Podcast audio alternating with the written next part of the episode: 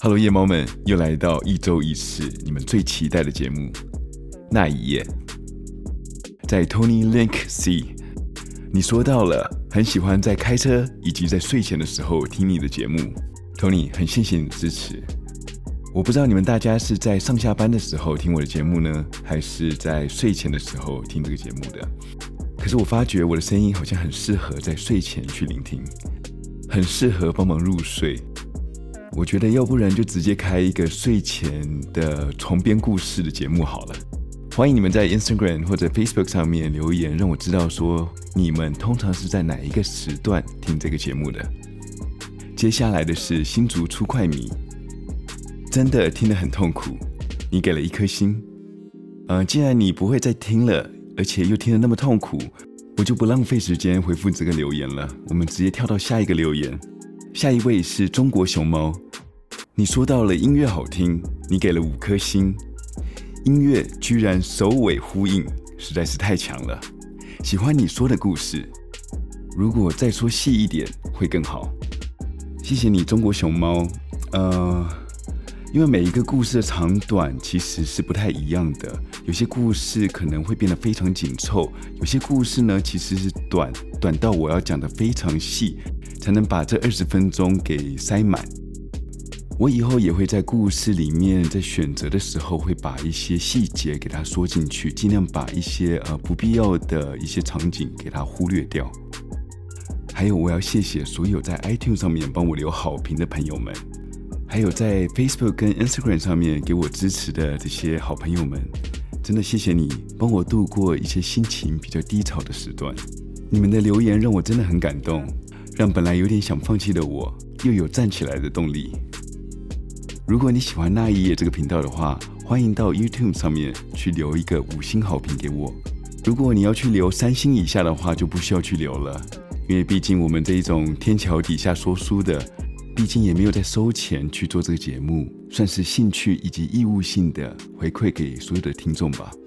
还有各位新同学们，如果你们还没有到 Instagram 或者 Facebook 上面加入粉丝页的话，欢迎到 Facebook 或 Instagram 上面去寻找那一页，就可以找到我们这一个频道的粉丝页了。好，不知道大家你们这一次的圣诞节过得怎么样？呃，因为是圣诞节的关系，所以我就特别做了一个圣诞节的企划，讲述一个我们在圣诞节所发生的一件事情。所以这个礼拜以及下一周都会有一个圣诞节的专属故事。那我们就开始进入这一周的故事吧。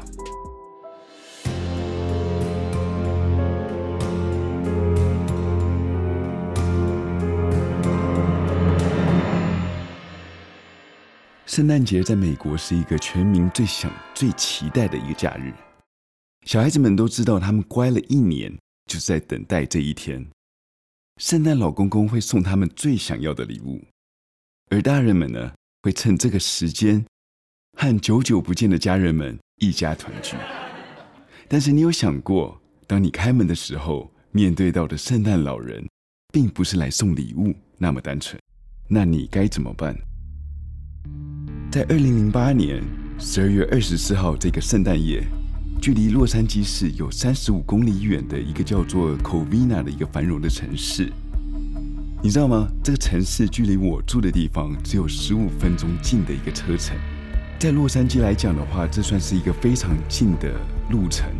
但是当时的我并不知道有这个案件发生。那时候，当地的警察与消防员都放松了心情。准备要回家去过一个开心的平安夜，可是，在晚间十一点四十分左右的时候，勤务中心接到了一些紧急报案电话。有一些人说他们听到了鞭炮声，有一些人说有房子失火了，更有一些人说有人因为玩鞭炮，所以导致房子失火了。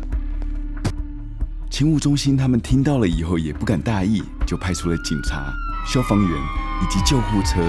到了他们所报案的地点，当消防员到了目的地的时候，就看到了一个房子正在被大火侵蚀，而祝融呢，已经吞噬了整栋的房子，火焰已经高达到十二到十五公尺高。那时候，周围都充满了看热闹的人群，以及正在逃出那栋火烧房的人们。因为火势过大，消防局派出了七辆消防车以及八十名的消防人员来灭火。他们花了将近两个小时，终于把火势给扑灭了。当火场勘验人员进去现场以后，看到了整个房子里面有九具已经被烧成了黑炭的焦尸。警察也封锁了现场，找了法医人员到了案发地后，把那九具焦尸们带回了解剖室里面进行化验。原来这栋房子是属于一个叫做 Joseph Ortega 所拥有的。Joseph 他有一个很大的家庭，所以当天他找了他的家族成员们来到他家一起过节。除了一些亲朋好友以外，他还找了他的五个儿女，儿子 James。Charles 以及女儿们 Leticia、Alicia 跟 Sylvia，当然还有他这五个孩子们的家庭一起来到 Covina 过节。所有的亲朋好友大概有二三十个人来到了 Ortega 他家。他们很快乐的用过了晚餐以后，Joseph 他的儿子就建议大家不如到后院的篝火旁边打打德州扑克。所有的大人们几乎都到了后院的泳池旁边玩起了牌，而小孩子们呢，要不是在后院玩着捉迷藏，其他的就是在房子里面打着游戏机。这也包括了 Joseph 他的十七岁的孙子 Michael，他独自一个人在他爷爷家的二楼房间里面打着电动。欢乐的时光过得特别快，时间很快的就到了十一点。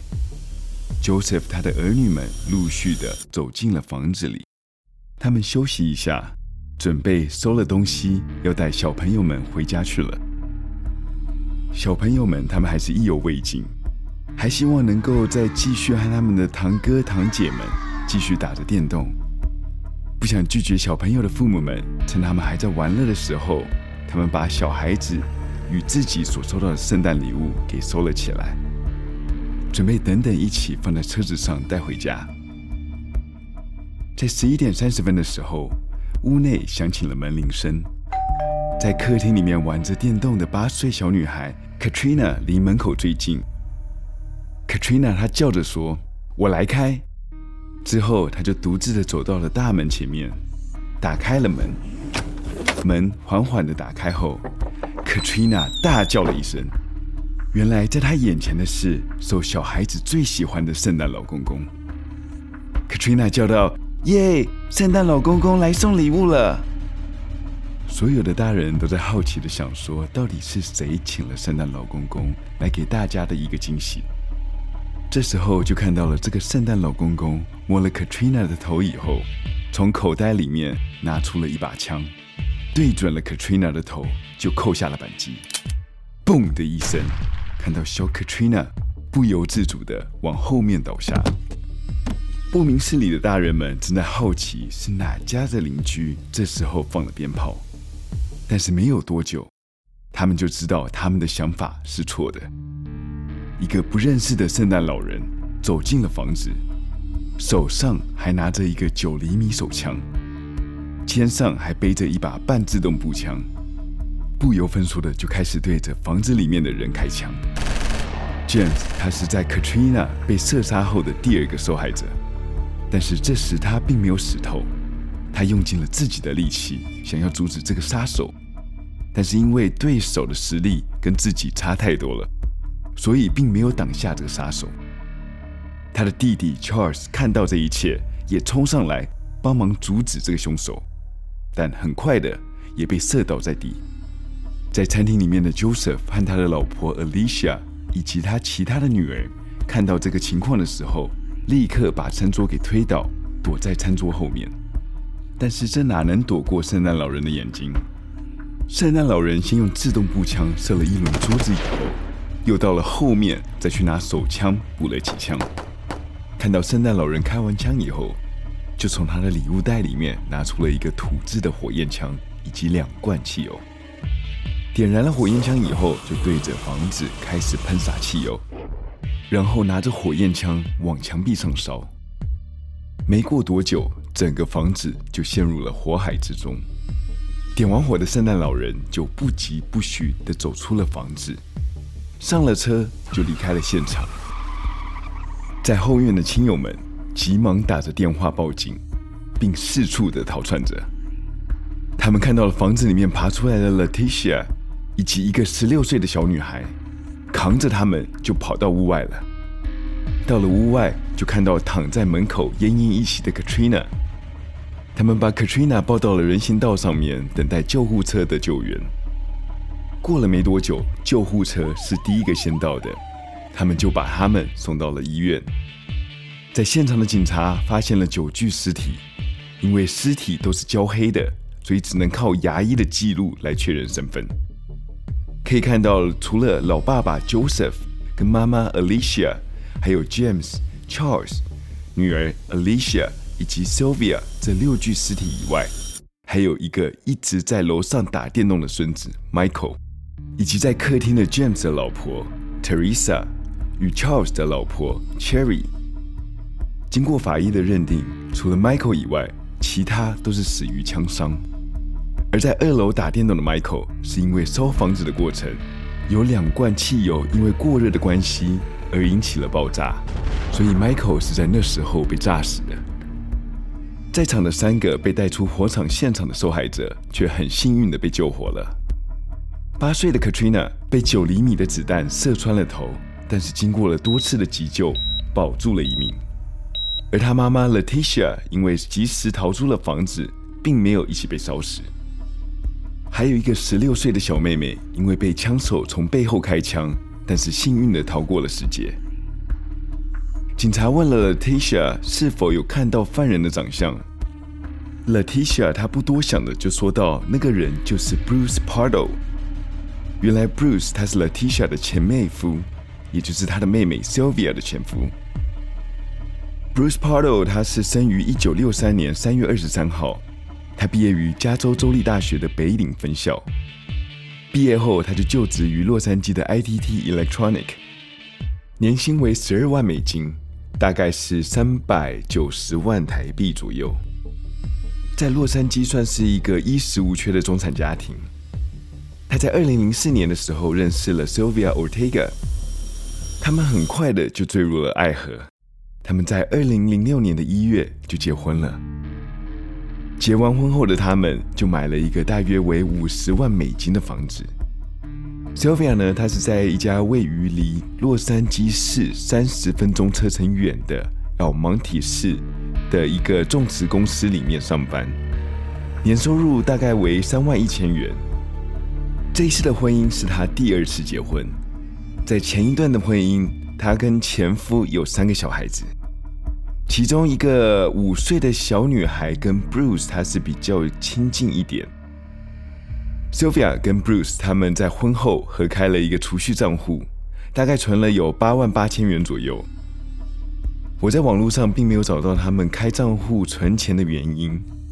你们一定会觉得说，合开一个账户一起存一点钱没有什么不对啊。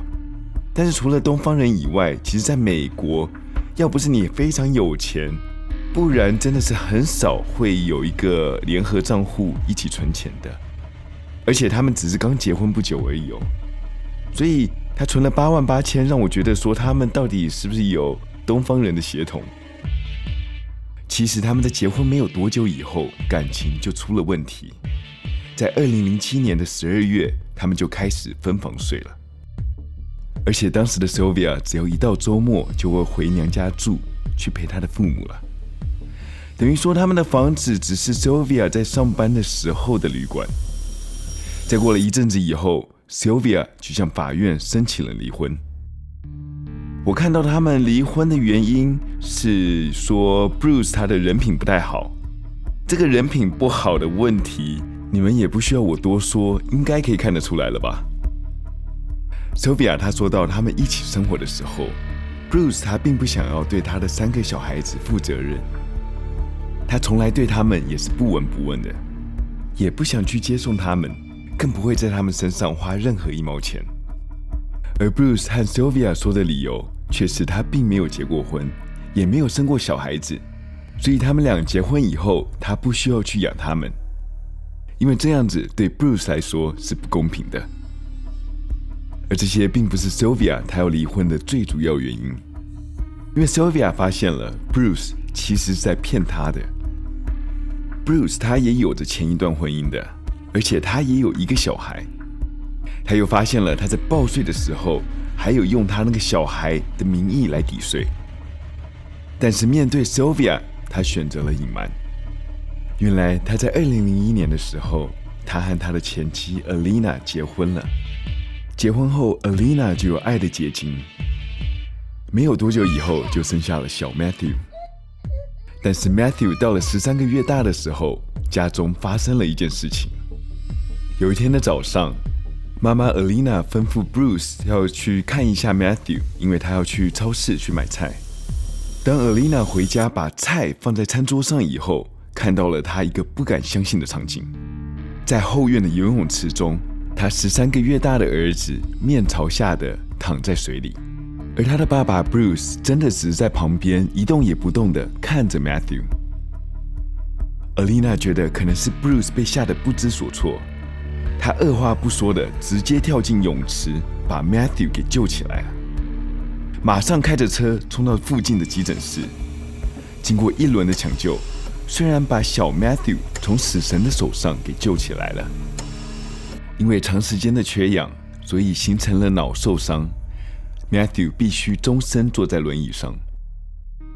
我是觉得 Bruce 那时候并不是被吓得不知所措，可能是因为他是不喜欢小孩子，而且又被小孩子绑住，所以就见死不救吧。Alina 因为这个事情和 Bruce 离了婚，在向法院申请离婚的同时，Alina 因为孩子的事情也把 Bruce 告上了法庭。在二零零二年，他们的官司结束以后，Bruce 需要每年付三万四千元给他们母子俩作为赡养费。那也是 Bruce 他是最后一次见到他们母子俩，可能是因为 Bruce 的妈妈都看不下去他这个举动，所以他就把这个事情透露给 Sylvia 知道。Bruce 又在二零零八年七月的时候丢掉了他稳定的工作，这导致了他付不出来 Sylvia 的赡养费。虽然他们离婚的时候，法官把房子判给了 Bruce，但是他仍需要每个月支付 Sylvia 一千多美元的费用，以及要归还当初送给 Sylvia 那只价值不菲的钻戒。是的，他离婚的时候把钻戒给拿回来了。以上种种的因素让他觉得 Sylvia 她的生活实在是过得太好了，所以他动了杀机。这是 Covina 市有史以来最大的一件屠杀案，在舆论以及长官的压力，警察想在黄金七十二小时之内就破案。所以，当警察有了嫌疑人的名单以后，他们当下要做的就是要把 Bruce 找来厘清案情。警察正在想方法去联络 Bruce 所居住的当地警察，去拜访 Bruce 的居住地。就在这个时候，远在六十公里以外的 Selmer 警局接到了一通来自 Brett 报案电话。他说道：“他刚刚从 party 回到家以后，发现他的哥哥死在血泊之中。”当警察到了现场以后，发现这个死者正是他们要找的 Bruce。原来当时他离开屠杀现场以后，他发现他在火场的时候也受了伤。他所买的圣诞老人装并不耐热。所以有一半的衣服都已经融化到他的皮肤上面，造成了多处二到三度的烫伤。回到家，他看到了他的伤势严重，所以就换了一套衣服以后，直奔到他弟弟家，发现他弟弟并不在家。他看到他自己的伤势，觉得命不久矣，所以他就举枪自强了。警察做完了调查以后，发现这是一起预谋犯案。Bruce 已经买了一张机票，直接在杀完人以后，直飞到两千英里外的伊利诺州。但是因为伤势过重而作罢。法医的验尸报告里面说到了，在 Bruce 的身体里面有发现毒品的反应，不排除他是在作案之前先吸了古柯碱，壮胆了以后再去行凶的。在 Bruce 的死亡现场发现了天花板有一个弹孔，他手中。腿上、尸体旁各有一把九厘米的手枪。照现场来看，应该是引枪自尽的，因为在脑后有一个子弹穿出的伤口，而最终子弹就停留在这天花板上面。警察在隔了两条街以外的地方找到 Bruce 他所租的车子，发现了车子上面有圣诞老人的衣服，在衣服的周围附近发现了很多火药在上面。他们不排除是 Bruce 所设计的一个陷阱，让他们误触了陷阱，导致引爆这一部车子。但是警察也没让他失望，他们真的不小心引爆了那一部车子。之后，他们就对外宣布说，他们是故意引爆那部车子来解除危机的。劫后余生的 Katrina 在动过了几次的面部手术以后，终于脱离了险境，现在也成为了一个很开朗的大学生。自从这次事件以后，他就更珍惜与他妈妈相处的时间了。